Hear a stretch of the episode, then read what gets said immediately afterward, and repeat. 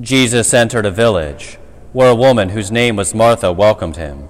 She had a sister named Mary, who sat beside the Lord at his feet listening to him speak. Martha, burdened with much serving, came to him and said, Lord, do you not care that my sister has left me by myself to do the serving? Tell her to help me. The Lord said to her in reply, Martha, Martha, you are anxious and worried about many things.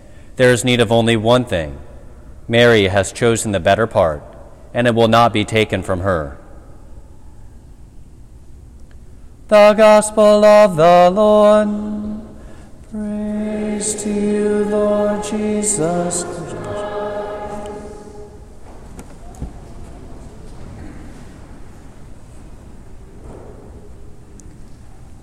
Martha, Martha.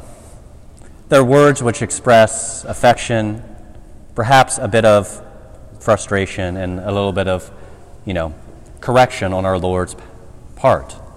And from these words, we kind of get, and from this particular passage, the church takes its sort of dichotomy, or not dichotomy, but the idea of two aspects of the church's life the active representative represented by Martha, who is busy waiting on her guest, and then Mary, who sits at the feet of our Lord and simply contemplates his word, listening to as he speaks. And I think oftentimes there has been this tendency to turn those two aspects of the church's life into a dichotomy, a sort of split.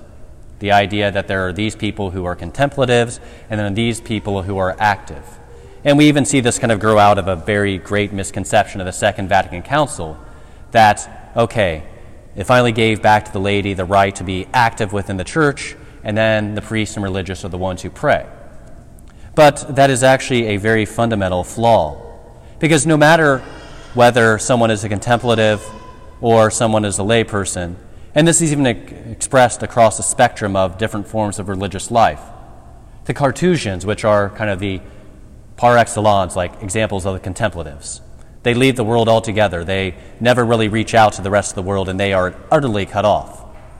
But yet, even they have an aspect of work within their life, that they are active within the world. If you've ever drank the very worldwide famous chartreuse liqueur, you know well that they do indeed do some work and they offer something to the, in a very worldly way. Well, it is informed by a contemplative spirit. And on the other end of the spectrum, where you see an order such as the Missionaries of Charity, one that is still actually rooted in Christ, not one that has lost its way, but one rooted in Christ. Great activity, caring for the poor across 80 different countries, thousands upon thousands of members of the congregation.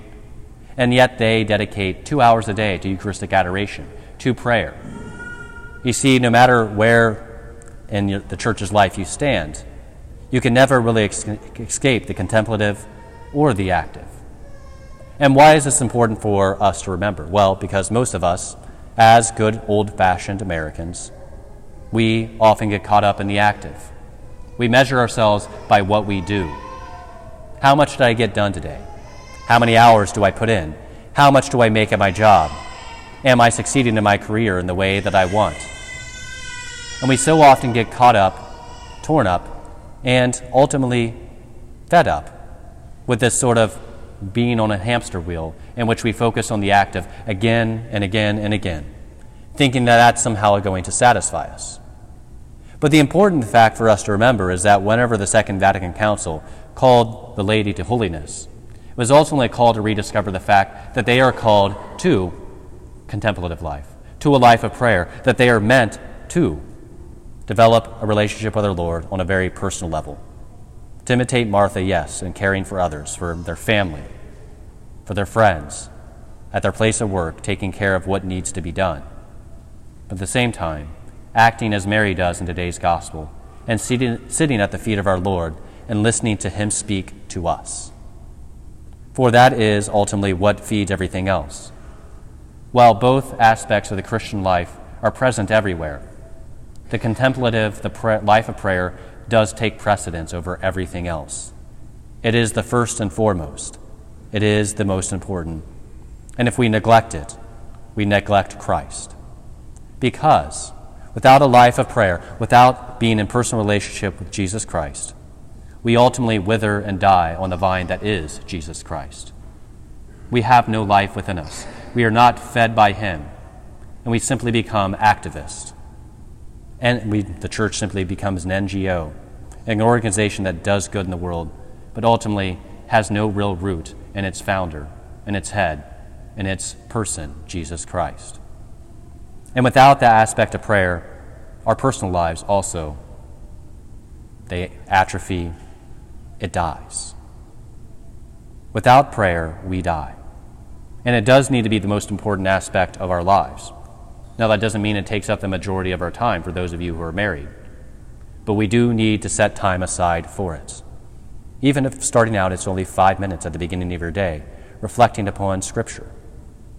Even if it's something very, very tiny, finding a good devotional work, a classic work of spirituality, avoiding certain, you know, modern devotionals which have a tendency to focus on Pelagianism or some very problematic doctrines.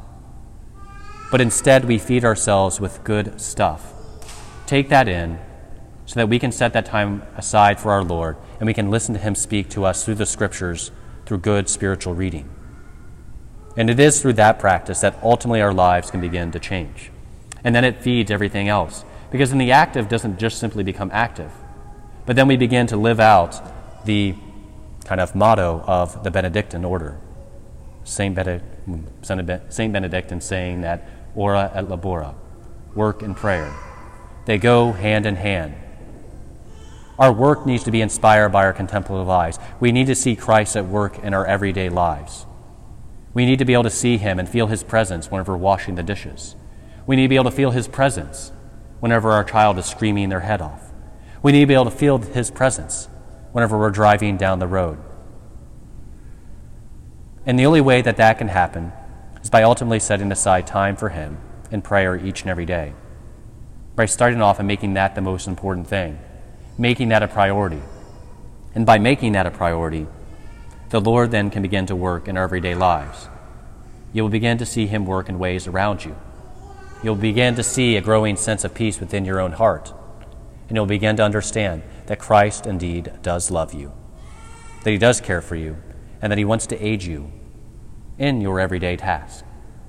But it is only whenever we ultimately set that time aside first, listening to our Lord's words Martha, Martha, you are anxious and worried about many things. There is need of only one thing. Mary has chosen the better part. She has chosen the better part not because she should never work again, because she recognized what was most fundamental, what was most important, and what was most needed, which was ultimately to listen to our Lord while He was present to her. We too need to listen to our Lord while we are present to Him, while He is present to us here at Mass. And then also would encourage you to try and make perhaps at least a visit once, once a week outside of Sunday Mass to our Lord in the tabernacle, whether it's here in this church or another church, allowing Him to inspire your heart to a greater level of love. Because He loves you that much. He cares for you that much, and He wants to draw you into a deeper relationship with Him. If He is not at the center of all that we do, all that we are, the church is nothing. Let me say that again. At the Eucharist, our Lord is not at the center of our lives, not the center of our church, not the center of our parish and family of parishes. We are nothing. We fail. We lost. Even if our bank accounts are overflowing, even if our churches are packed, if we have no love for our God, then it's all pointless. It's all for naught. He needs to be first and foremost in our lives. He needs to be the most important because there is need of only one thing, and that is Him, and the faith that He has handed down to us through the apostles in the Catholic Church, and He continues to dispense to us through the sacraments.